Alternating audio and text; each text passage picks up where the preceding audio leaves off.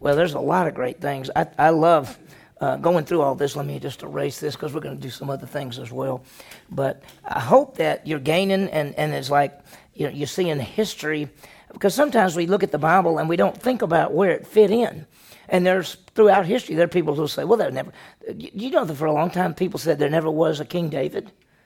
They said there never was a King David, and the Bible's full of King David, and they said there wasn't a King David. And then about 20 something years ago, they found a, a, section of Israel and it had a thing to, to, to, David, which is David, and it actually listed him. And then they said for a long time there weren't any Hittites, that the Bible had to be wrong. And then they found a whole bunch of things dealing with the Hittites in the ground. You know, so, so the truth is that uh, the more they uncover, the more the, it fits the Bible. And so it's really fantastic. So go ahead and turn in your Bibles if you want to. Go ahead and turn to Daniel chapter 8. That's where we're going to sort of be.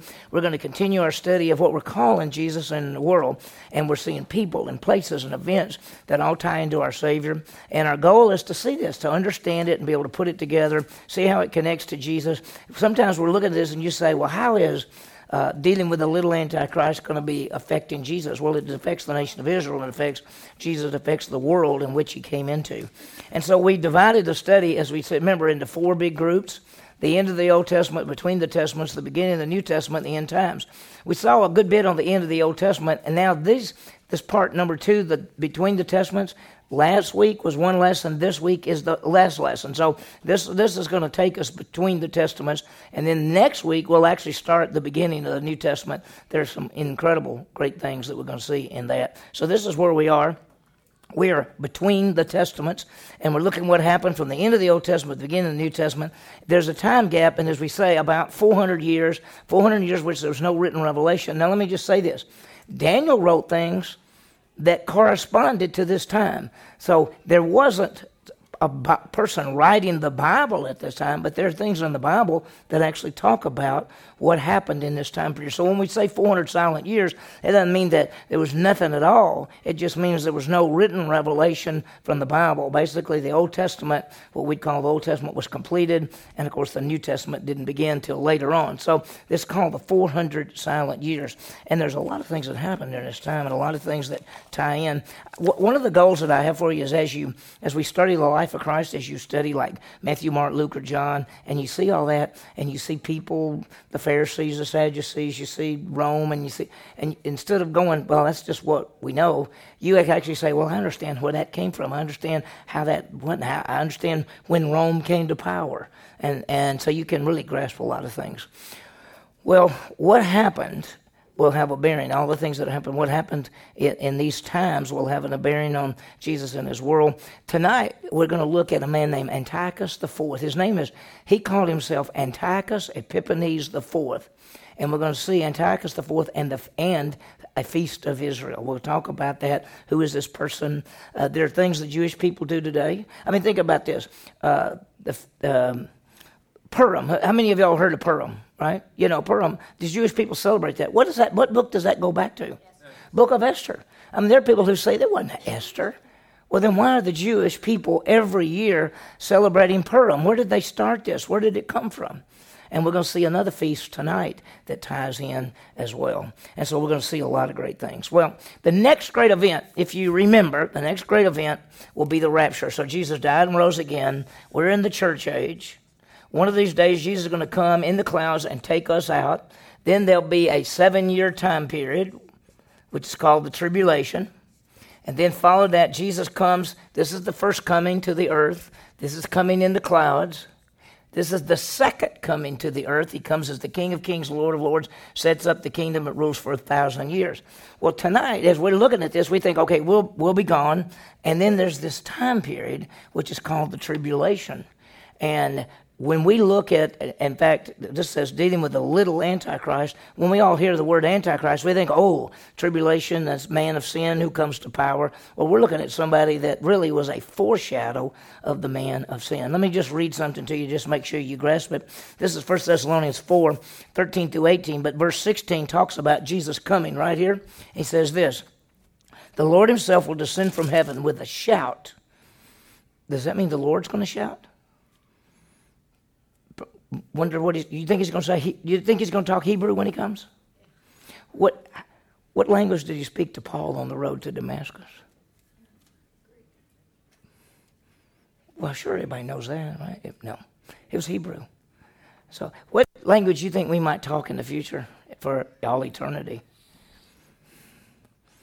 I don't know. Maybe we'll just think and we know what everybody's saying or thinking, or maybe we'll all speak Hebrew, or maybe no matter what you say, everybody will be able to understand it. Who knows? He's going to come with a shout with the voice of the archangel. What's he going to say? And the trumpet of God, and the dead in Christ will rise first. And we who are alive and remain to be caught up together with him in the clouds to meet the Lord in the air, and thus will always be with the Lord. So when we talk about what's next, this could happen at any second. There are no signs. I just want to remind you there are no signs when people say, Boy, you can really tell we're in the end times. How can you tell we're in the end times? The end times actually began with the death of Jesus Christ. So we've been in the end times for a long time, but things are shaping up to affect this time period. And if things are shaping up to affect this time period, that means you know, if this is getting close, this is getting close as well. So it could be, any, it could be at any second. Jesus is going to come, shout of the voice of the archangel, and then there'll be a man of sin rise to power. First Thessalonians, that's a big overview. There's going to be a man of sin rise to power. He's called the Antichrist. Uh, if you want to fill in the blank, the tribulation and the Antichrist. And we're going to see who this, who, we're going to talk a little bit about the Antichrist tonight, but we're also going to talk about the little Antichrist. And so the little Antichrist of the Old Testament, Antiochus the fourth is a foreshadow of the coming man of sin the Antichrist. Now, I want to say something. Let me get let you write that down. It says tribulation and the Antichrist. And, and, and I'm sorry, y'all, that is misspelled again. It's Antiochus the fourth. Uh, this is right up here. I'll get this corrected. It, doesn't your handout have it wrong? It does. Okay. Uh, anytime y'all see something wrong that got typed wrong, let me know. I get it to Chelsea. She can change it, and then we'll have it uh, right for the future. Um, he's a foreshadow of the coming Antichrist. One of the things I wanted to tell you is the Antichrist in the Bible is never called the Antichrist. I mean, when you look at it, what's he called? If you go to the book of Revelation, this, this person that we call the Antichrist, what does the Bible call him? He's the beast, the beast that comes up out of the sea. And we call him Antichrist because we just think that, but the bottom line is that we, we can use it that way. Antiochus is a foreshadow. So there's a lot. So let's think about it. The nation of Israel went into captivity. The northern kingdom went to Assyria. The southern kingdom went to Babylon. And uh, we know the seven Gentile world empires. And after the Babylonians came who? Who? Medo Persians. They came in there. Cyrus came and let them go back. And then after that came the Greco Macedonians. And when you think about the Greeks, you think about Alexander the Great, you think of Philip of Macedonia, the father of Alexander the Great, Philippi, Philippi, the city, the book, named after this guy, Philip of Macedonia. And then his son, Alexander, conquered the world before he was 30 years old. I mean, it's just uh, amazing. Um, so if you want to put there, it says Alexander the Great conquered the world, and he died at age 32. We, we saw last lesson, I thought it was pretty amazing what he wanted done. You remember he said, I want my doctors to take me, I want my hands out of the coffin and I want all my riches on the on the ground. And he just was he was a unique person. I, you know, it's strange. Wonder what it would have been like if he'd lived longer. What what the world would be like. Who knows? Who knows? Well, the last thing that we saw, and this is why I wanted you to be in Daniel, is we saw that uh, the Bible talks about the rise of the Greeks. And in Daniel chapter 8, verse 3 just look over there quickly. Let me get oh, uh, let me turn over there myself. I was in another place. Daniel chapter 8 uh, daniel has this vision and they, he gets to find out what it is. He says i lifted up my eyes and there was this ram. Had two horns was standing in front of the canal and the two horns were long one was longer than the other. Who is that? That, that ram is the Medo Persians. And then in verse 5 it says, While I was observing, a male goat was coming from the west. Which direction did the Greco Macedonians come from? The west. And so they're coming from the west over the surface of the earth without even touching the ground, coming real fast. Goat had this conspicuous horn between his eyes. Well, who is that? That goat is, that's the Greeks, and that's Alexander the Great. It goes on to say, I saw uh, I saw him beside the ram, and he raised at him, and he struck the ram, and he shattered the two horns, and the ram had no strength, hurled him to the ground, and trampled on him. That's, that's Alexander defeating the, the Medo Persians. That's exactly what happened in the Bible. And then in verse 8, it says, When the male goat magnified himself exceedingly, he was great. As soon as he was mighty, not very long, remember, he conquered the world at age 30 and died at age 32. The large horn, and by the way, this was written a long time before Alexander was ever born. So don't think that, that Daniel wrote this and, and Alexander showed up two weeks later. I mean, this is years in advance, you know. And so he says the large horn was broken in his place. There came four conspicuous horns. And so that's really the horns that, that are the, the generals. And so when he died, that was the generals. And, and, came, and we could say, how do we know this? Let me just remind you that when he died, that became that one of the generals called Cassander got that place, Lysimachus got this place, one guy named Seleucus got this northern part, and another guy named Ptolemy got the southern part. And so this is Egypt, Ptolemy, and this is Syria, basically the and that part of the world. And if you notice, right in the middle is Israel, right there. And so they fought back and forth against each other for years. And when they fought back and forth, right in the middle of the whole thing was Israel. So they were always in trouble. And when the Seleucids were in power, they controlled. When Ptolemy was in power, they controlled. And it went back and forth and back and forth. And if you notice, I'm going to throw that back up. We, this is what we've already got. But how do we know? We could say, how do we know that this is really the, the Medo Persians and the Greeks? And how do we know that? Well, look at verse 20 of Daniel chapter 8. We saw this last week. But the ram, which you saw with two horns, represents who? Medo Persians. Now, when Daniel wrote this, who was in power? The Babylonians. I mean, they're not really any Medo Persians coming up to do anything. He just writes it down. Then notice the shaggy goat represents the kingdom of Greece. Was was Greek a power when he wrote this? No, they didn't even know about him. And so it says, and the large horn that is between his eyes is what? The first king. Who is the first king? That's Alexander. I mean, this is it's amazing. I've told y'all this many times that people who don't trust the Bible, who say they don't believe the Bible, they say that Daniel wasn't written by Daniel at this time, that years into the future, somebody wrote this because all the history had already happened, because it's so exact. And then they said it was written by Daniel. So they say that it was somebody lying, saying, I'm Daniel, and I'm writing history because it already passed. But the truth is, Daniel saw the future because God gave it to him. And so then in 822, it goes on to say, the, four, the horn broken and the four horns that arose in his place represents four kingdoms. Well, let me go back for a second. There are the four kingdoms right there that came. So the Bible, I mean, let's just say it, y'all. Bible is always perfect. Bible is always right. When you look at the book of Daniel and you see all those prophecies, it's true. When you saw the prophecy in Daniel 9 about the 490 years, Daniel wrote that, and let me tell you, it's exactly right. And so when you study the Bible, you never, don't ever doubt it. Don't ever doubt it. It's, it's just too perfect. That's what it is. And the more you study the Bible, the more you should say, wow, it's perfect. People who say, uh, I don't believe the Bible, first of all, you know, you want to say, why don't you believe it? It, it's better than any, any books ever written. You know, let, let me just throw this out to you. When you talk about just the, just the Bible and just the New Testament, and somebody said, Well, I don't trust the Bible because it's written by men. I said, Well, do you trust any other books? And they say, Well, yeah, yeah, yeah. And I say, Well, do you believe there was Gallic Wars? Caesar and the Gallic Wars? And they say, Of course I do. And I said, well, How many copies, books do we have that talk about the Gallic Wars? And you know how many there are?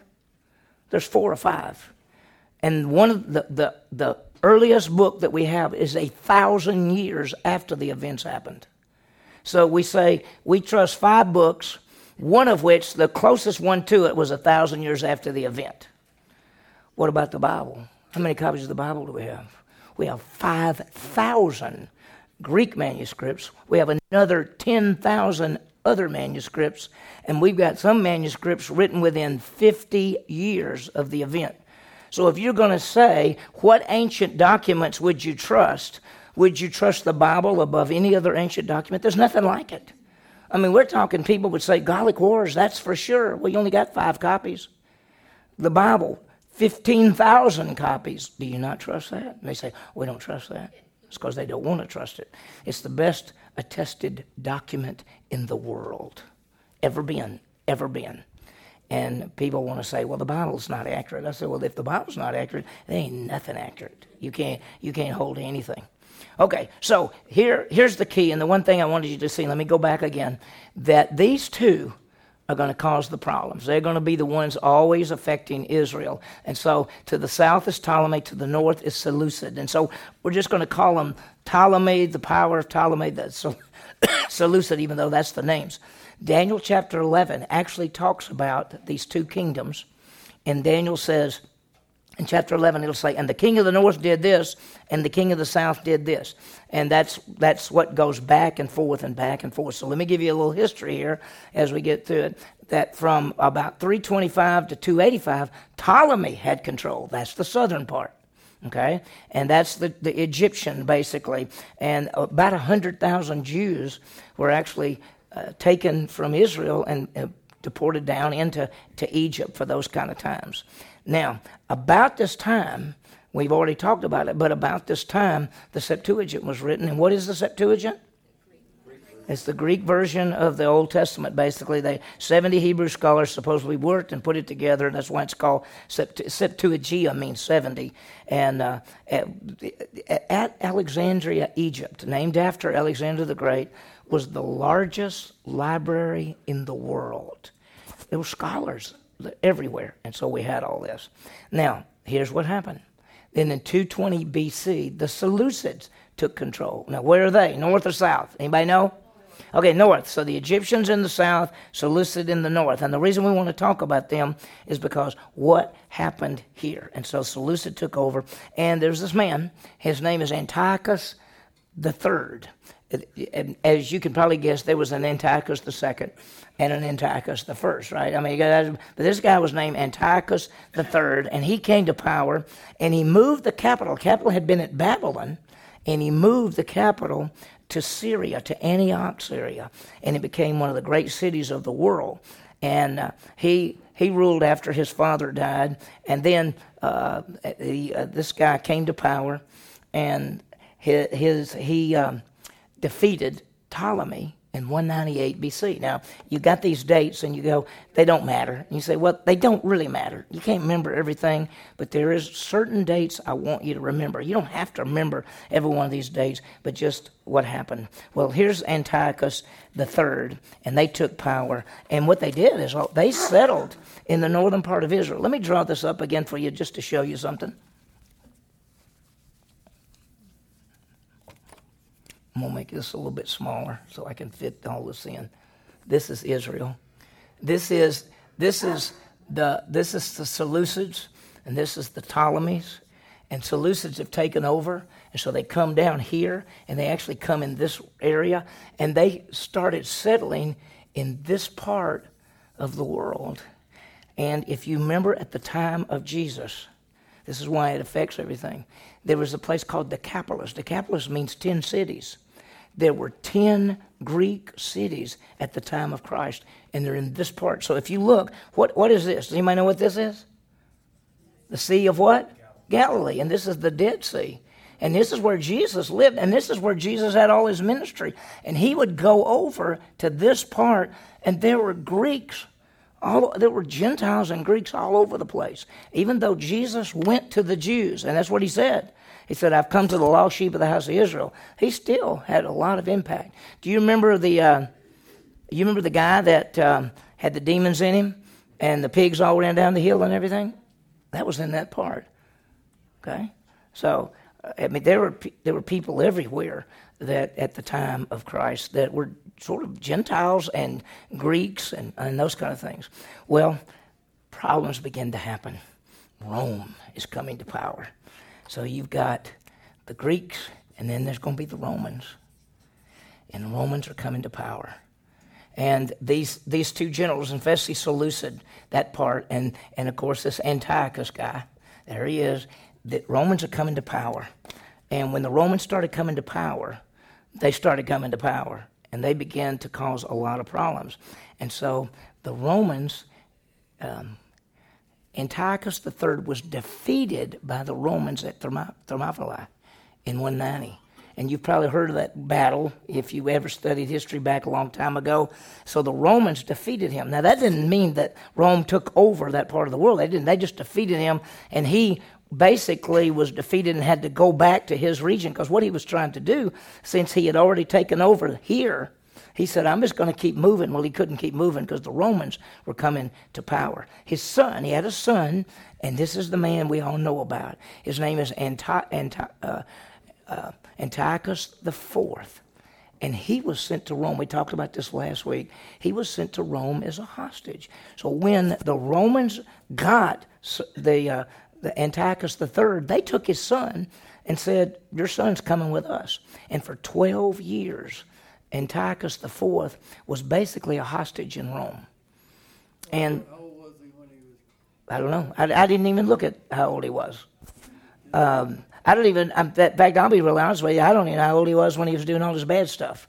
I'm picturing. In, in, I'm picturing he was probably younger, maybe a teenager when he was taken off, and he was probably in his 30s when he's actually causing the problems with, with Israel. But I'll, I can, if I can remember to look it up, I'll try to see if I can find his age. You know, when I read stuff, I don't ever remember seeing anything about his age. You know, yes. Now, was Antiochus the third? Was he a part of the Seleucid? Seleucid, yes. This is all Seleucid. So Ptolemy is in the south. Seleucid's in the north, and Antiochus III was took over, won, and then he thought, I'm going to, okay, I'm doing good. I'm controlling all this now. I'll deal with the Romans, and the Romans came to power and defeated him, and he pushed him back over here. And his son was taken off into Rome. We think that after the 12 years, somehow uh, Rome decided to let him go. So he comes back, Antiochus IV comes back, and his father dies. And when his father dies, Antiochus IV became the king. He became the ruler of the Seleucid Empire. And so he ruled, and look, it's not a very long rule. Now I want you to see some things that are pretty amazing. His name is Antiochus IV. He ruled from 175 BC to 163 BC. Okay? I'm, in fact, I might have somewhere, I was looking at when he died, what his age was. I might have written it down when he died, but I don't, I don't think so. Huh? He died in 164 BC. He did? Do you have that somewhere? I was just reading about it. Okay, I, I couldn't remember. I, I, well, I, I've got that he ruled 173 to 163, so maybe it was 163 or 164, but somewhere in there, um, his dealing with the Jews ended, and then he died not too long after that. Now, let me show you something that you're going to like. His name, he called himself, his name was Antiochus. He called himself Antiochus Epiphanes the fourth. The Greek word Epiphanes means the manifested one, the shining one. He said that he was a god. He called himself a God man, the God manifest. And so he actually went around saying, I'm Antiochus Epiphanes. That'd be like you coming in and saying, uh, My name is Antiochus the God man, because I'm the shining one. That's what he called himself. And uh, he, was, he was really, let's just say it this way, he was really a horrible man. And now I've got something that you, want to. He called himself Antiochus Epiphanes the fourth. Have you got that written down? If you do, now watch this. Uh, the Jews hated him, and they called him Antiochus Epiphanes the fourth. Now in the Greek, there's. Let me just show you something. See, in Greek, this is E P I. That's one letter. P H. That's one letter, and it goes together. See this P H right here? The Jews would take that one letter, PH, and they changed it to an M, or they, they took it out and made it a pi and took out one of that. And one letter changed. The word Epimanes means crazy man. And so he called himself Epiphanes, the shining one, and they called him Epimanes, the madman. Now, let me just say this in a nice way. They, they didn't call that to his face, okay? But that's what he was known as. And uh, so he, he controlled Israel. He controlled all of this. And so he was. Um, that's how. That's what he seemed to be like. And so he ruled. He's called the Shining One. They hated him. They called the Madman. Now let's keep going. And I, I don't know. You know, I, have looked at these lessons. We'll see how they all tie together. Uh, and I, you know, this is the first time I've taught this, so this this lesson might be shorter than than we normally have. But who knows? I, I don't know. I, just according to how much I want to talk. But anyway, uh, his goal his goal was to Hellenize the world, very similar to Alexander. Remember, Alexander the Great said that the, the Greek Empire and the Greek language and the Greek culture is the greatest in the world.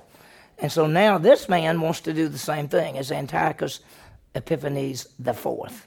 And so what happened? He decided he, since his father had lost to Rome, he decided he would go get Rome. And I forgot to bring the book. Um, let, let, me, let me just remind you something. How many of you have ever heard of Josephus?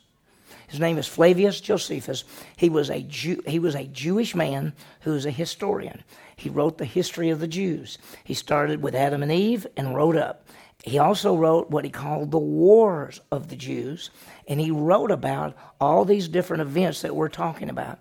I've got the book in my office, and I, I was going to bring and read to you tonight from some of the passages that he wrote about Antiochus and about the feast and about Judas Maccabeus and all that. So I, I, just I forgot to bring it. But let me tell you what happened. So he decided he was going to go fight Rome, and he got to a certain place, and Rome came and attacked him, and they stopped him. And one of the Roman generals came to him and said, "You are pitiful." And he's he stood there, and the Roman general took a took a rope, a, a, a stick, and made a circle around him, and said, "If you step out of that circle, we'll kill you right now." And he couldn't step out of the circle; he was afraid.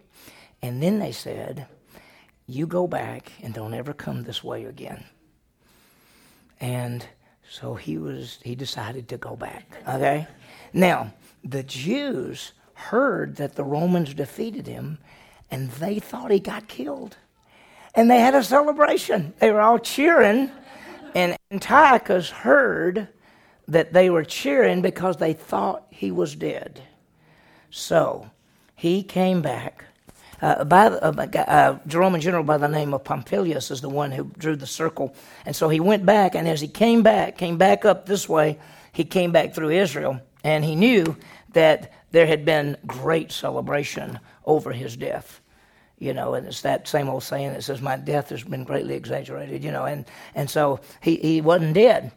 And so he decided that he would take this out on the Jews and that he would. He hated them. They hated him, but he hated them. And so what did he do? So first of all, he went, went to Rome. Rome stopped him. He came back, and here's what he did. He prohibited the Sabbath. He told them, you can't celebrate the Sabbath anymore. Now, why would that be bad for Jews? That's one of the reasons they went into captivity because they didn't keep the Sabbath days. And they wanted to keep the Sabbath days. They needed to keep the Sabbath days because God says that. Listen, let me ask you a question. Do you need a Sabbath day? Yeah, what did God say? You shall work what? Six days and rest on the seventh. And we're not under the Mosaic law, but what do we normally do? We normally worship on the first day of the week and then work the rest days of the week. So ours is rest and work, where theirs was work and rest. But everybody needs a Sabbath. Uh, we're not under a law and we're not under that, but everybody needs a break. You can't continually go without break, without a break. The land needs a break. People need a break. Animals need a break. Everything needs a break. He says no Sabbath worship. You can't worship Sabbath. The second thing is, is he stopped circumcision. He said, if we see a little boy being circumcised or getting circumcised or has just been circumcised, we will kill the child. And they did. They killed the little boys and they hung them around their mother's necks. So he came in with his soldiers and they looked and they said, Is this boy circumcised? Kill him, hang him around his mother's neck. Oh, he's so evil.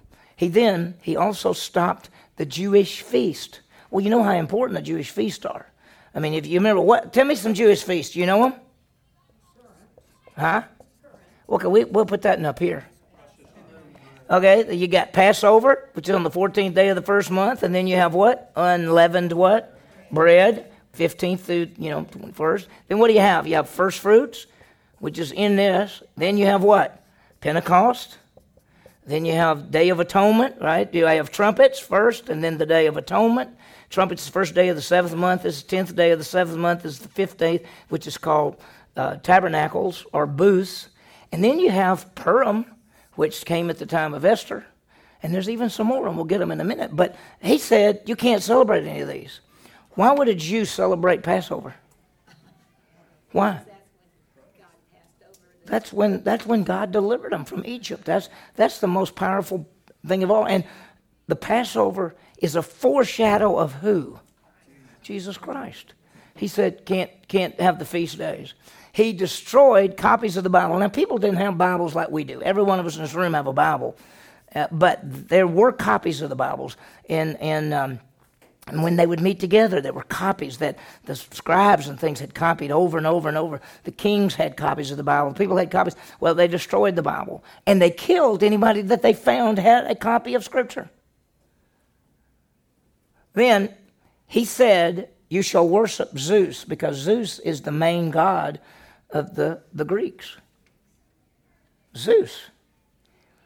And we're going to see some more things that he did, but he also tore down the wall that Nehemiah had rebuilt. How many days did it take him to build that wall? 52 days. He came in there and destroyed it. Yeah. Is it possible that Dead Sea Scrolls were hidden at this point?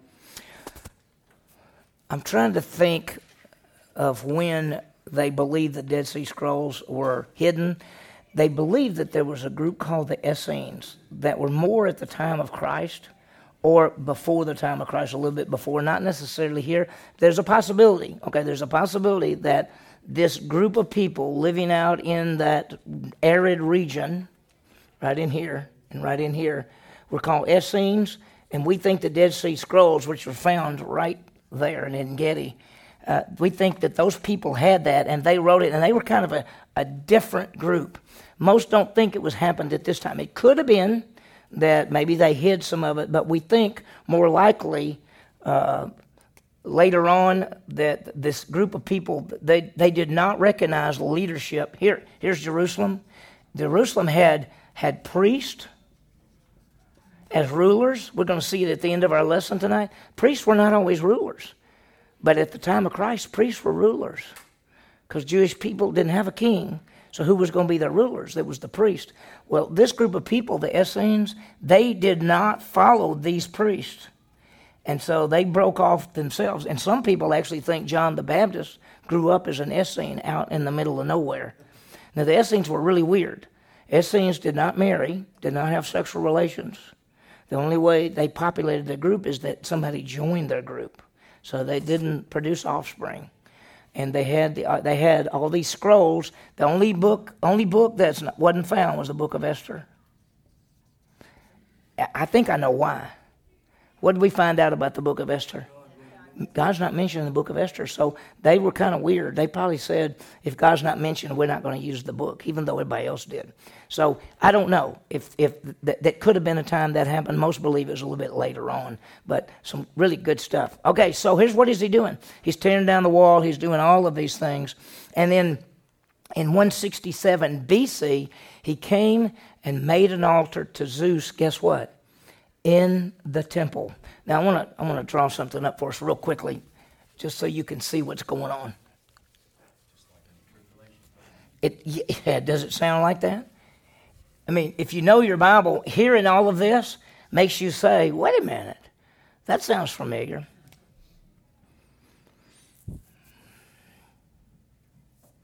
I'm going to draw it like this. I'm just going to make a quick thing like this.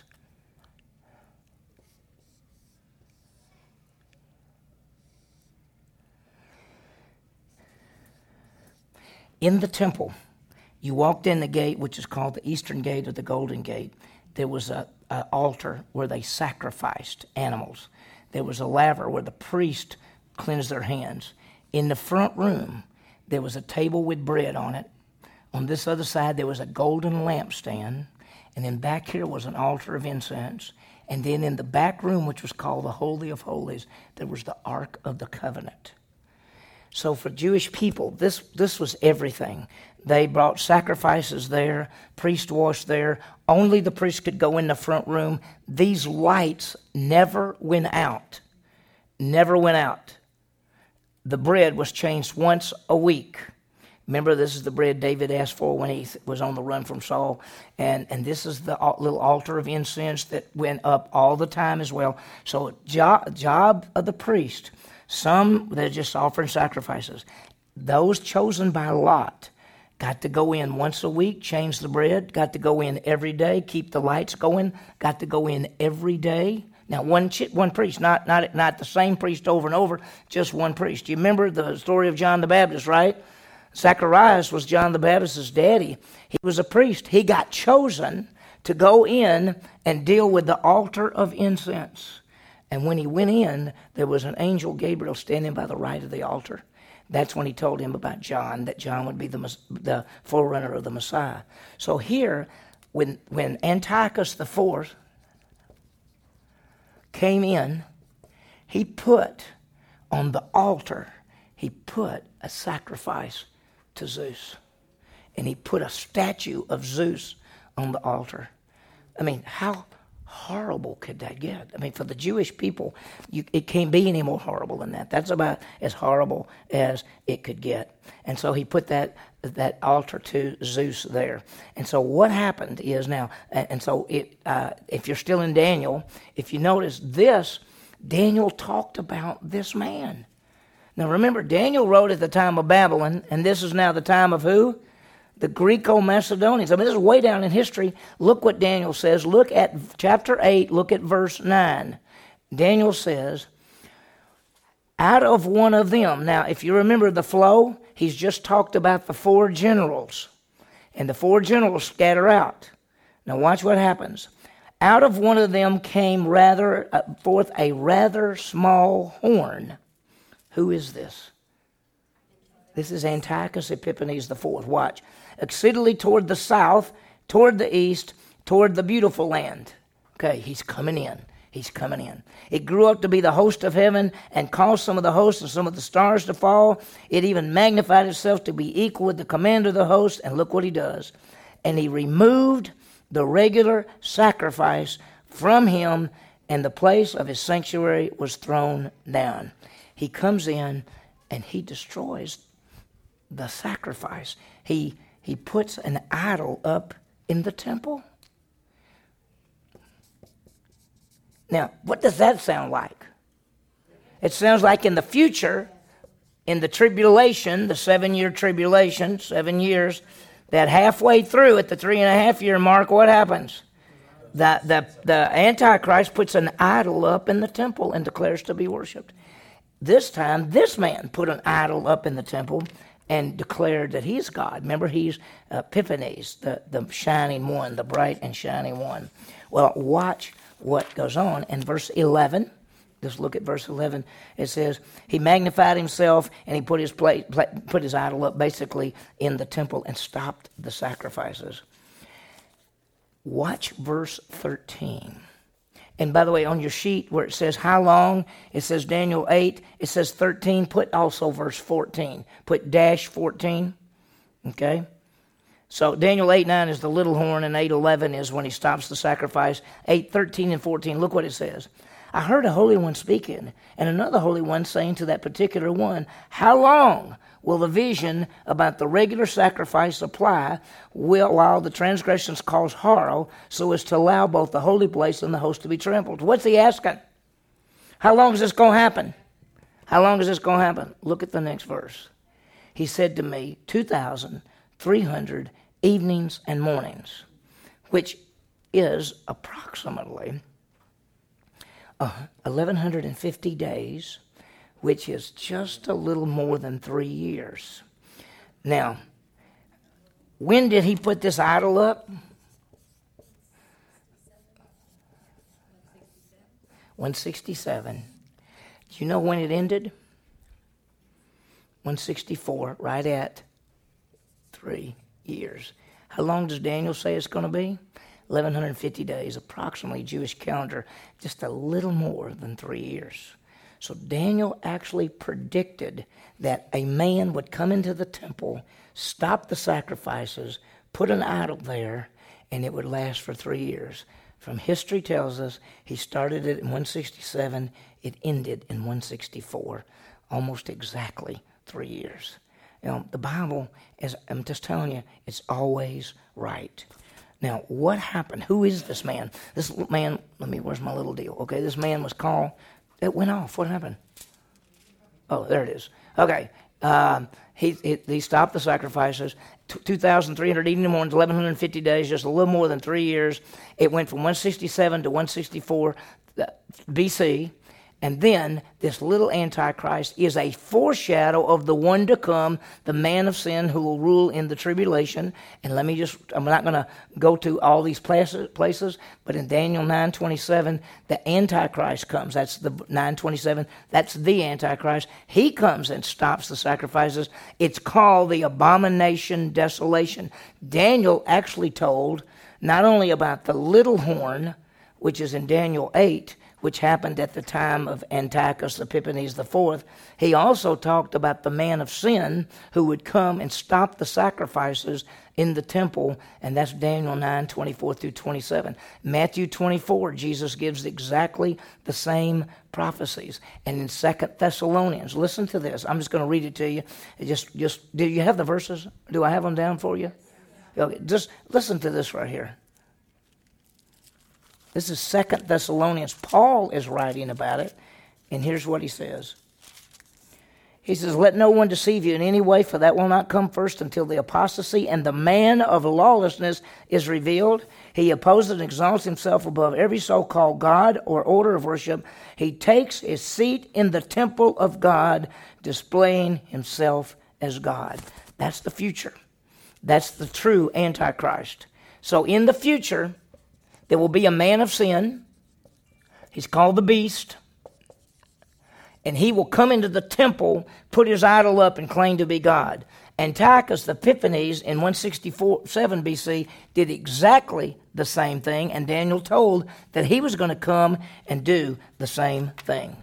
So I just want you to see that we're seeing the Jewish people in 167 went through what the Jewish people are going to go through in the time of the tribulation. It's a foreshadow. It's a foreshadow. Now, uh, you want some good news? Here's some good news. The Jews begin to revolt.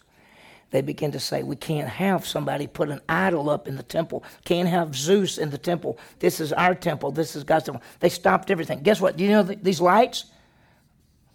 There's a certain special oil that they put make, and it burns. And it was never supposed to go out. He came in there, tore everything up, and destroyed it. Guess what? Wasn't any lights, wasn't any bread, wasn't anything. We don't know what happened. Well, there came a man, and he was an old man, and his name was Matthias. And he was a priest. And he was near the tabernacle, and some of Antiochus' soldiers came in and demanded that they offer a, a sacrifice to Zeus on the temple. And he wouldn't do it. He said, I'm not going to do it. And they said, We'll kill you. And he said, I'm not going to do it. And one of the other priests said, I'll do it.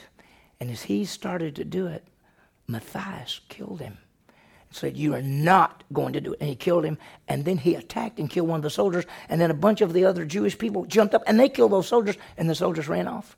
And they went, Yeah, we stopped them. And they stopped them for about 10 minutes. So then what they decided to do? They said, We got to get together and we got to start fighting and we got to do something. And so the old man Matthias had a son named Judas. And he was named Nicod- uh, Maccabeus, which means the hammer, because he was tough. And he said, I'll go fight them. And they begin to get people together and they begin to lead and they begin to go in the fight against Antiochus soldiers. And they did sneak up on them and jump on them, kill them all, run off. And pretty soon, Antiochus began to lose the wars. The Jews began to have the victory. And over a certain period of time, it took about three years, but in 164 BC, the Jews defeated him. Josephus, I have I actually have it down in Josephus volume 3 pages 190 192. I've got down the story of how they defeated these people and they gained a great victory. They took the city of Jerusalem back and guess what they began to build? The altar. They built the altar out here up front, and they built this room back, and they began to purify everything. But here was the problem that oil that you use to burn those, it's a special oil. And the legend has it that they only had oil enough for one day until they could make more oil. So they lit the candles and they burned for eight days. It was a miracle. And they called it the Feast of Lights. And they call it Hanukkah. And so when people hear of Hanukkah, and if you think Hanukkah is a Jewish Christmas, you're way off the thing. It just so happens that they lit the candles on the 25th day of the month of Kislev, which corresponds closely to our December and January. So sometimes the, the Feast of Hanukkah is right around Christmas. Sometimes it's a little bit further. But Hanukkah is the story of the Jewish people defeating Antiochus Epiphanes IV and taking back the temple, and miraculously, the oil burned for eight days. So Hanukkah is a feast that lasts for how long? Eight days. Isn't it beautiful? Wow. Don't you love it? So, do you think this actually happened? Well, the, yeah, some people say that didn't really happen. Well, why is there Hanukkah? Why is there Hanukkah? There's a place, uh, and I, my mind's a little bit blank, but there's a place where Jesus, it's in the Gospel of John, and it says that Jesus was walking in the temple during the feast in the wintertime. What feast would that be? It's only one. None of the other feasts are in the winter. All the others are in the spring, the summer, and the fall. The only Jewish feast that's in the winter is Hanukkah. So it tells in the gospel that they were celebrating Hanukkah at the time of Christ. So huge, huge, huge. Uh, the lights. Oh, I, guess did I put that up or did I? Yeah. Okay. So you've got it. They, they were going to purify the temple. How long did the lights burn? At eight days. The feast is called Hanukkah, the Feast of Lights. Now I want to show you something that happened because these these priests became fighters. And they said, Yeah, we're kind of the main ones now. And so they became the leaders. They became the leaders. The priests became the leaders. And notice, the descendants of the Maccabean family became priests, and it became a political office. Now, let me ask you a question How was a priest supposed to be a priest? He had to travel Levi. And how did you get to be high priest? He had to be a descendant of Aaron, Aaron's oldest son, and the next oldest son, and the next oldest son, and the next, old, all the way down. You didn't get to say, I'd like to be high priest. Only certain people could be high priest. By the time of Christ, and this is why we're bringing this down, by the time of Christ, this family, the Maccabean family of priests, became powerful, and the priest became appointed. And when the Greeks and when the Romans took over, you remember the time of Christ. The Romans are, uh, who, who's ruling for the Jews at the time of Christ? The priests are. Rome is ruling, but Rome allows the priest to be the leaders. That's why it was the priest that tried to kill Jesus, because they didn't want him to, to have the power. Do you know that at the time of Jesus there were two high priests at the same time? Did you know that? I'd like to read this to you. Luke chapter Luke chapter 3. Listen to this. Now, in the 15th year of the reign of Tiberius Caesar, he's the Caesar of Rome, Pontius Pilate was the governor of Judea. We know who he is. Herod was the tetrarch of Galilee. That was one of Herod's sons. His brother Philip was the tetrarch of the other region. And in the high priesthood of Annas and Caiaphas, the word of God came to John. Two priests, two high priests at the same time. If you read the Bible, you should have said, wait, wait, wait, whoa, whoa, you can't have two high priests at the same time. Did you know that Caiaphas was Annas' son in law? So who do you think said, hey, you can be priest with me? Yeah. So. Well, we don't know. Some, some probably they probably had priestly background, but Uh, only descendants of Aaron could be the ones, you know, and these are the Maccabees. So let me give you some, some key areas, okay, for you to think about it. Hanukkah becomes a Jewish celebration, and that's John chapter 10, where Jesus is in the, in the temple in the winter and they're celebrating the feast.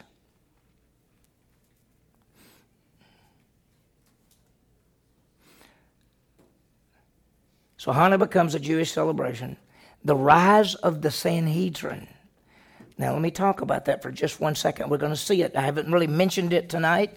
We're going to see it more next week. Sanhedrin, these Jewish people, the priest and some people called Pharisees and groups called Sadducees all got together and decided they would be the rulers.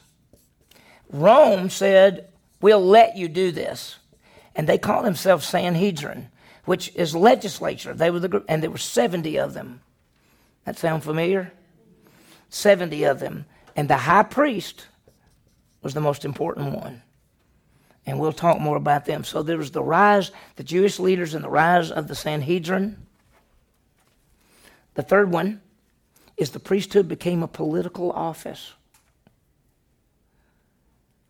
That's why the Essenes, that's why the Essenes wouldn't have anything to do with the priesthood in Jerusalem because they said it was an illegitimate priesthood.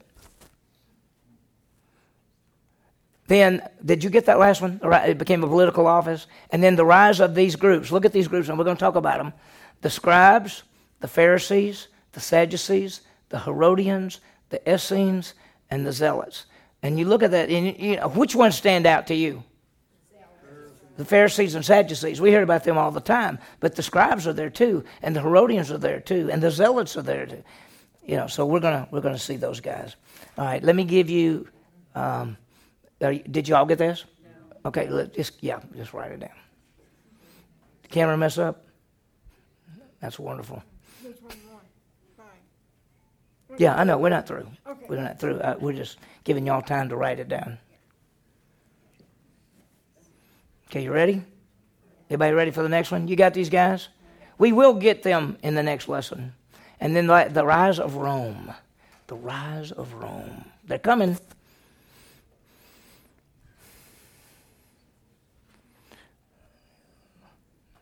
All right, let me give you some applications and then I'll put the quiz up there. Okay, here's some applications. Number one, let's realize Antiochus fourth is a foreshadow of the Antichrist in the tribulation. You could just, you don't have to write down every word, you could just write down Antiochus the fourth foreshadow of the Antichrist. He is. His name even sounds like it, doesn't it? Antiochus. Antichrist. What was his name? Antiochus Epiphanes, which means the what? The shining one. And what they call him? Antiochus Epimanes, which means the crazy man. Crazy man. You crazy man. Number two, let's realize we have to be willing to stand for the truth and what we believe. Listen, Judas, Judas Maccabeus and Matthias and his sons and the Jewish people, they said, enough is enough. Enough is enough. Let me tell you, in our country, you know, well, is the camera still on? There's going to come a time we're going to have to say enough is enough. We're going to have to do and stand for what is right. Is that right or not? Yeah, yeah you better be ready. We all better be ready because it's coming. It's coming. They're going to tell us you can't meet. They're going to tell us things we can't do. They're going to tell us you can't travel. They're going to tell us all kind of things. We're going to say we're going to do whatever we want to do. This is our country. And then we'll all be dead. But it'll be okay. Number three, let's understand the Feast of Hanukkah. Don't you listen? When somebody says Hanukkah is a Jewish Christmas, say, no, you have no idea. Has nothing to do with Christmas. It has to do with the Jewish people defeating Antiochus Epiphanes IV and taking the temple back and the miracle of the burning of the lights. Wow, it's beautiful. What's the other name for Hanukkah? Feast of Lights, yeah. And then let's understand the different groups and sects at the time of Jesus. And we're going to look at the scribes and the Pharisees and the Sadducees and the Herodians and the Essenes and, and the, the Zealots and all those different groups. We're going to see who they are and what they've done and what they did. And see, it all affects Jesus. That's one reason we want to look at all this.